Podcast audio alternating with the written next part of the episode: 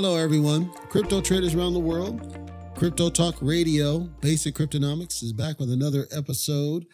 Thankful for you joining us here today. Let's kick this off real quick. Won't take us long. Got a couple bits and bulbs to get out of the way, and then we'll jump right into this. CryptoTalkRadio.net is the site. You can check out all of our various episodes, download, listen. We appreciate if you'd spread the word. The more people that we get listening to our show and our various episodes, the more people we get on board with what we're doing, the greater we can be, the more we can serve you. We appreciate you. We appreciate any word that you can spread as well. And CryptoTalkRadio.net continues to be updated. We are adding content constantly until we are satisfied with the outcome. So keep tuned on that same channel for more and more to come in the future. And we will let you know anytime that we make any changes that are significant, at least, or anything that's new launched. Of course, our tribe membership in the upper right corner, click that and it'll let you know about the different plans that we have available if you want to support the show. Keep us doing what we're doing. Pass us a little bit of money. It's not a lot, but you get a lot of value for each of those tiers. Check that out at cryptotalkradio.net. Let's go ahead and get into our internal news for today. I mentioned on a past episode, and I reiterate here, uh, possibly to the consternation of some, that our triad member, I keep talking about our triad membership and what it offers for people. One of those perks is the ability to literally ask us to cover whatever you'd like us to cover. It also includes conversation directly with me, and we take feedback very seriously. I want to clarify because I received some feedback from one of our Triad Radiance members, and I value the feedback. I also have to balance with everybody else that listens that may not necessarily be part of the triad or even be aware of the triad and what it offers and why it is what it is.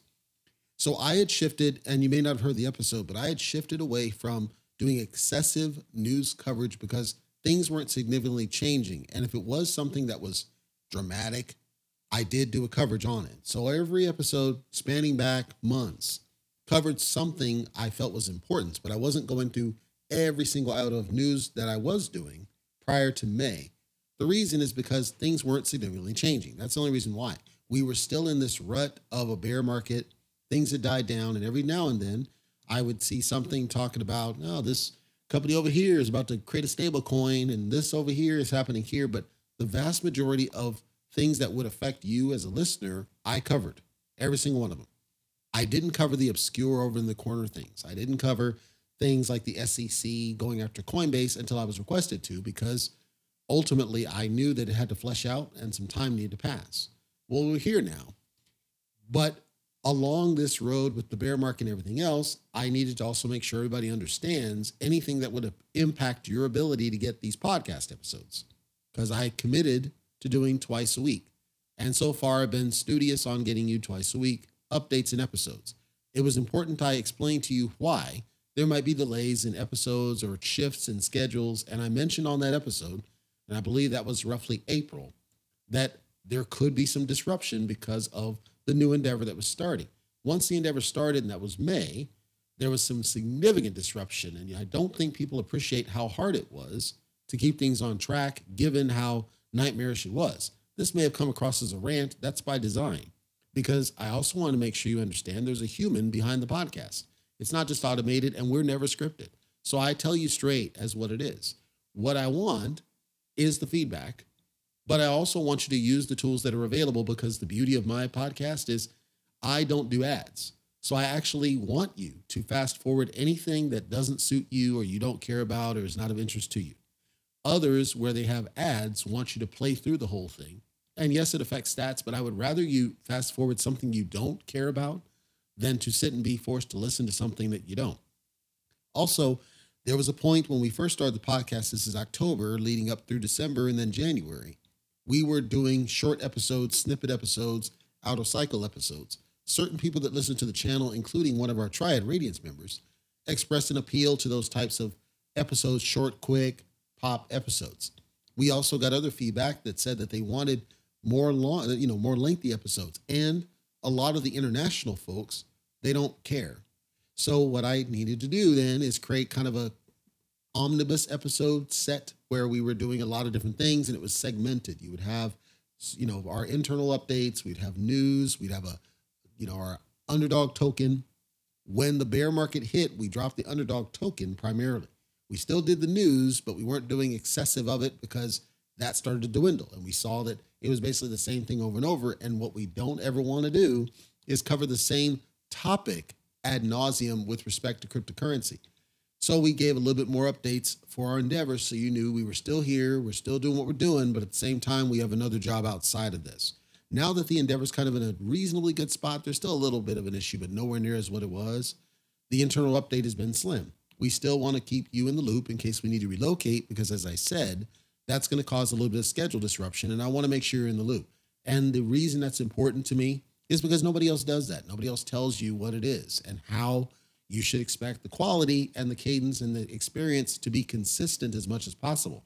That said, though, we do have to make adjustments because we're dealing with a diverse audience that likes different things. The commonality in what people have said is they like the shorter episodes. So we slimmed it down.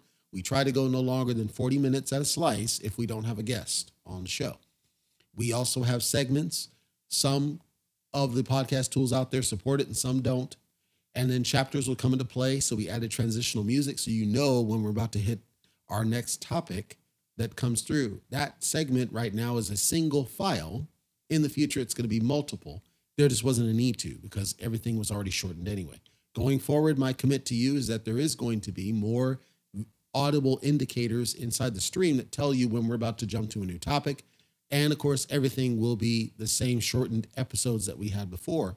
But we will start going back to the news updates that we were doing simply because that's an easy transition and we are seeing some things worth your time coming out. So, with that and without further ado, let's jump right into that piece.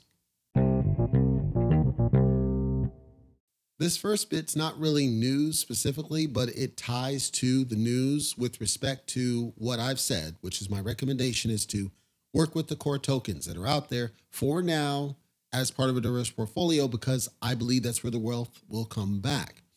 One of these updates is Cardano. If you've listened for a long time, and some have not, but if you've listened for a long time, in my earlier episodes, you would have heard me say that I have always been bullish about Cardano. It's one of those trouble tokens, though, where apparently their leader is an idiot, but it's, it feels like it's got the right answers for a long term strategy. Now, its price has been shifting up and down and has not been stable. But one constant is that it seems like when it dips, whales keep buying it, keep jumping it, keep jumping it. Cardano is a actual blockchain, smart chain blockchain. So you can actually deploy applications, and we're seeing more applications get set up on the Cardano network. The downside of Cardano is that it requires a completely different wallet in order to interact with those uh, tokens that are on the Cardano, and many don't do it. Like it's not something where you can just add, you can add the Cardano token to your Trust wallet or something, but I'm talking to be able to trade the tokens that are on that network, it's a bit of a pain, which I think holds it back. As they break those walls down, I've always felt like Cardano was going to be one of those next big things at some distant future. If we think about where Ethereum Classic started and where it ended up, I felt like Cardano was going to be one of those. Apparently, a lot of whales believe the same as what I believed because we're seeing whales currently buying millions of this stuff and it's priced around 50 cents, 60 cents. So it's at a discount. It peaked at like $3 and something. So it's at a steep discount and they're buying the dip. This might be a red herring because with SHIB, the same thing happened, of course, where SHIB peaked at a price and then it started plummeting ever slightly. And then we heard, oh, whales are buying, whales are buying. The difference with SHIB is its supply is so significant, its price can never go past a thing. With Cardano, I think its price can go higher than three bucks. I don't know how much higher, and I do think that it's one of those that has long term potential. We just haven't realized what it is. And we don't know what effect its leader, should it be true that he's an idiot, will play into whether it does go a different thing. One of the big then alerts from the news sector was around Tornado Cash. So then Tornado Cash, this happened, this was announced yesterday. And I want to break it down piece by piece where I can, right? So Tornado Cash is a tool on the Ethereum side primarily. And what it essentially allows you to do is transfer funds in a way that obfuscates, as in hides and abstracts, the path of those transactions to essentially wash funds so that you can't trace it back to where things go. We've seen many of these tokens that essentially rug pull and they drain the tokens out. If you have a PeckShield as on Twitter, it will send an alert and say, hey, this over here, and there was funds send out through Tornado Cash. That's what they're doing. They're doing it to hide their tracks and then get the money out clean. Well, they know that the money on the other side of it has to eventually go either to a stable coin or to some centralized exchange. Why? Because this is the only way you'd be able to get any fiat. So the United States Treasury Department has what's referred to a there's a division in the United States called the Office of Foreign Assets Control. The Office of Foreign Assets Control oversees anything having to do with money that is used by or for foreign entities for criminal or nefarious reasons. At a summary, that's what they do. And it's called OFAC. And so anytime there's a loan company or a bank, there's some OFAC screening processes that happen whenever you're creating an account or you're transferring large amounts of money. There's all these underlying regulations around the fiat side. OFAC also will blacklist certain addresses, certain names, certain account numbers.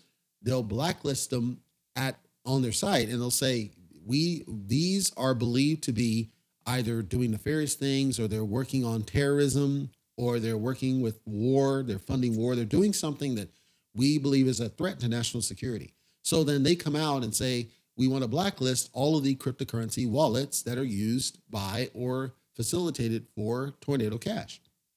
Circle, which does the USDC, then comes out and says, okay, given that we're going to, and this is where it gets controversial, we're going to intervene and we're going to comply with these sanctions and we're going to blacklist these addresses. Here's where you should be a little bit freaked out, but if you have been listening to me for a while, you would have already expected this coming because I told you it was coming.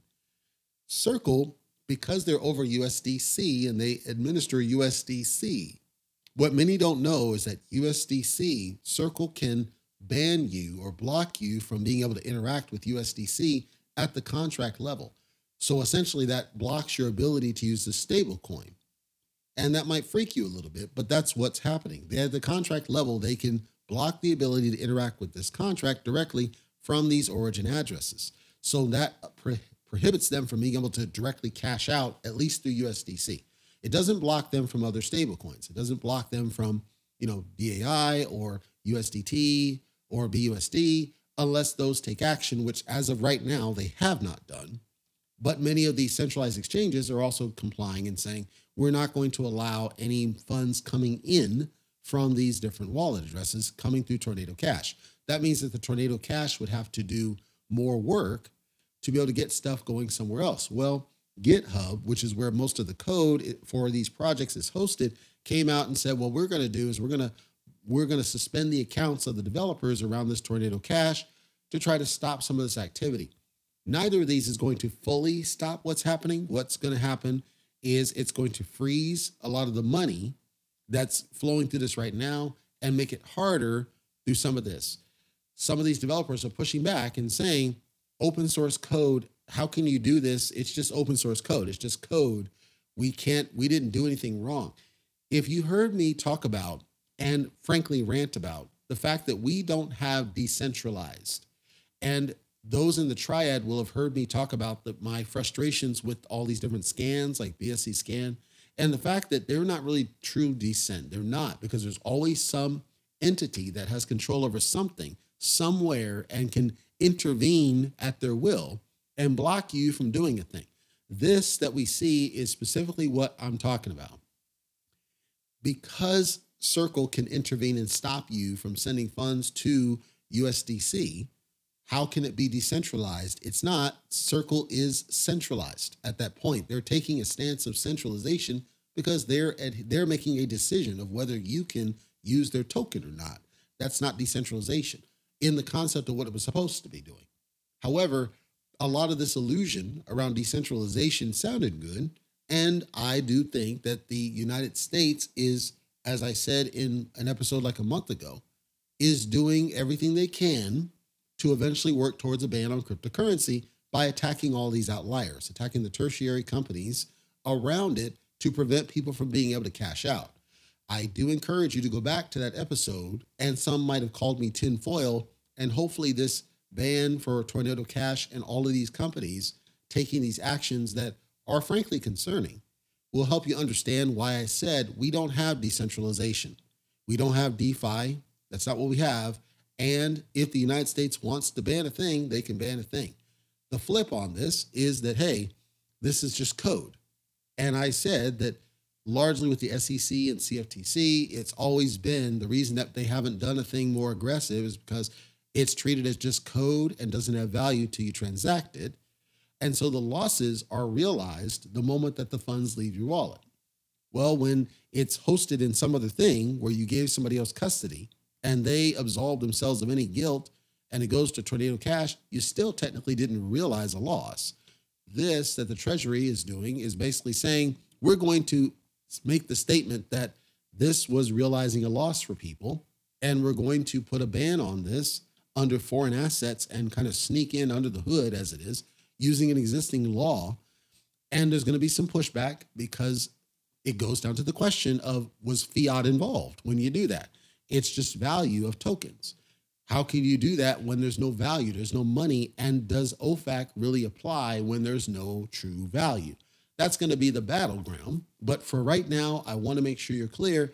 The decision to even try to do so essentially is we don't have decentralization, frankly, never did, and honestly, never will, in my opinion. Now, a couple other points Ethereum.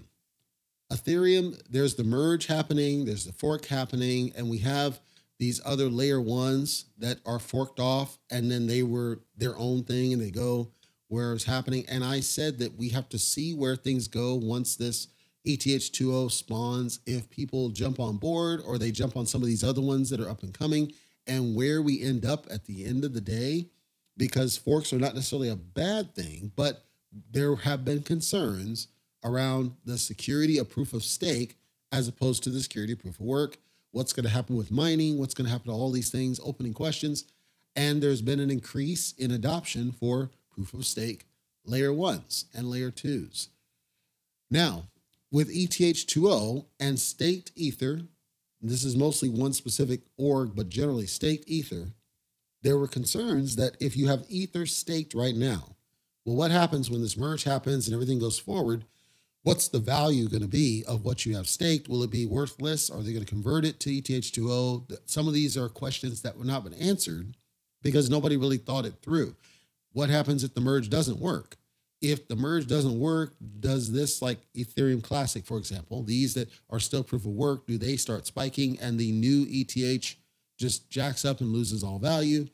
And some of these providers that do like Chainlink, that do network, they're now saying, you know what, maybe proof of work is the right answer. And maybe we should just stay at the course and revive that instead of putting a black eye on this and then there's the other side that thinks that proof of stake's the right answer, including the, the governments, because of energy use is deep, deep, deep. So there's a battle forming. Idiot Vitalik came out and said, you know what? It's fine. Both can work. It doesn't matter. If there's a fork that's proof of work, it's fine. It doesn't affect anything. It's just, it's at the. So he even is not sticking with what they initially talked about, which is no, we should be saying that it's going to be proof of stake and we're going to get away from proof of work. And that was always the predominant messaging. And now they've kind of backtracked on it. It's going to create a battleground, and we need to see long term what's really going to happen with this business. I don't have an answer. I'm saying that we need to think about it as a crypto. And this goes to my point. We really should grow up. Cryptocurrency needs to grow up, and it hasn't grown up, and that's evidence of it because we make these wild eyed statements for essentially pump and dump and then we don't stick to what we're talking about. My last bit of news for today, and then I got a couple of bullet points, but they're not full news. But my last news for today Binance.com, CZ, as people know him as the guy who runs Binance.com, he came out in what in criticizing what I have criticized myself. And of course, he's got the blue check mark. People listen to him. I have said that most of these tokens will launch a token pretty much as a crowdfunding. They're using it to generate funds for something they want to do, and then it ends up being a pump and dump. Or they'll do like LockPay and the Car Salesman 2.0, and they'll launch a token trying to make short pump profit, knowing it with some gimmick that get that doesn't work. CZ comes and says, you know, if we want to get in this business and we want to build something in cryptocurrency or build against the blockchain or build a thing, right? Then go ahead and do it, but don't launch a token to do it. Like do it, and then maybe the token comes later when you actually have a true use case.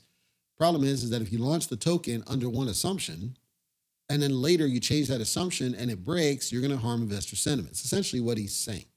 He's also talking about KYC, and in his mind, KYC is the best answer across the board. As I said in one of my past episodes, the dominant default discussion is around being, you know, anonymous, fully anonymous, and KYC is completely against that. And part of the problem with KYC, of course, is that there is no central, singular thing for KYC that all the other systems just simply hook into. They don't want to do that because they all are looking for something different because they're doing their own policies. He's advocating to try to do something like that as a secondary step to this. So, step one would be figure out what I've said the same Figure out what your brand's going to be, what your product's going to be, what your use case is going to be, regardless of a token. Don't worry about the token first. Build the brand, build your strategy, build your plan, build your business first. Then the token can be underlying to it. And then the token should have a strong use case and a strong utility to it.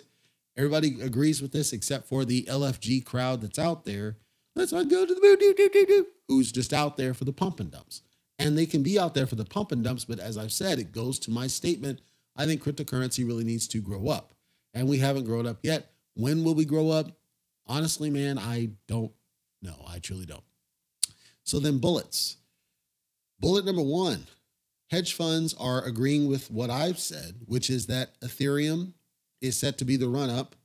People still expect Bitcoin to be a run up, but they think it's going to dump first before it does. But they expect Ethereum to do a rally.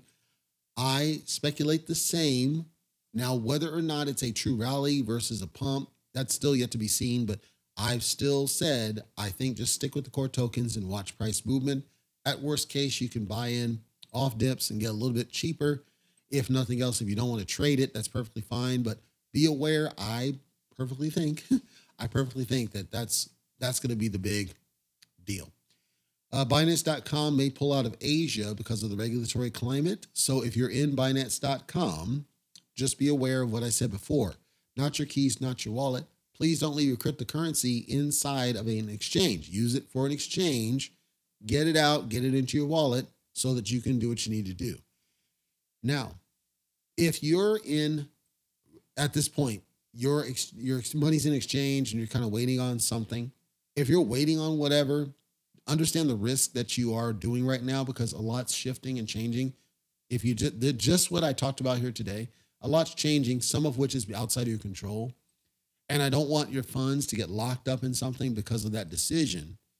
If you're waiting because of some pump, I would challenge you to think about how long you're going to wait before you acknowledge the pump may not happen. And if it does, you can still get the pump value in your wallet without the risk that something gets jacked up in on the back end. So just be aware and be thoughtful about it. Be thinking about it and thinking about what you're doing. All right, last note, and this is more joke. It's more funny. Idiot Vitalik, as you heard me call him, Idiot Vitalik admitted using Tornado Cash. This is shortly this is shortly after the acknowledgement that the United States government was going to stop allowing Tornado Cash. Idiot Vitalik acknowledged that he was using Tornado Cash to donate to Ukraine. Do you know why he did that? He did that because the media and social media promoted this narrative that we should just simply send money to Ukraine, including our government. So now there's this thought, there's totalitarianism happen, right? Of we just need to know when you're sending over to our enemies so that we can come after you. I think it's worse. What really should happen is, and I've said this on casual talk, I don't believe, frankly, if, if he wants to do that for his own, not influenced by the media, because I know he's influenced by the media. I know he was and a lot of the media bias that didn't get the facts about what's happening over there. If you want to do it on his own, then why are you using Tornado Cash? He's using Tornado Cash because he's ashamed that he did it. And that's the problem I got. Like it's because you using it in this eh, with your profile as one of the founders of Ethereum, you doing that, I understand why you did it. You did it because ultimately you think you believe in privacy. However, you created a .eth address, which exposes your name, which contradicts the privacy stance. This is why I call him Idiot Vitalik, because the things he does contradicts the fact that he's an intelligent guy. He knows what he's doing. He's just an idiot. He knows what he's doing.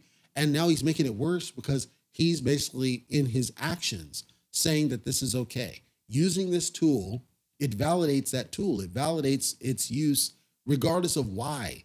You can't wrap it, the road to hell, you can't wrap it under this good intention thing. That's not the way it should work. The way it's supposed to work is at the end of the day, you used an illicit tool that has been used to rip a lot of people off. And because it's been used in that, and because people like you with that profile are actively using it and admitting using it, regardless of why, you're validating it and you're causing more of these people to say, okay, great. So that lets you send funds privately and not be tracked. Okay, I can use it for this do, do, do, do, do, do type illicit.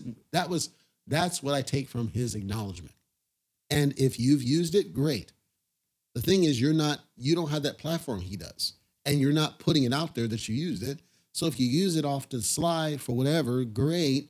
My problem is he has a profile where it's not acceptable that he would use that. That's my issue. Think about it. This guy gets sent money, cryptocurrency, all the time, and he openly sells public. He'll sometimes announce that he sold. All that's great. But the moment it comes to donating to Ukraine, all of a sudden he's using a hidden tool that's been used for illicit money laundering, essentially. And uh, okay, and then he's essentially funding a war. In the past, that had been a war crime, regardless of what you personally think. My big issue is okay, at the end of the day, dude, you use this illicit tool and you are providing credence to using that tool for the baddies out there, which is what triggered the United States to take action.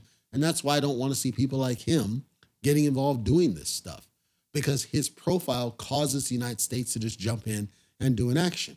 It's not about your privacy. It's about, at the end of the day, stop using illicit tools and validating the illicit tools. And if you do use them, don't tell anybody that you're using the damn thing.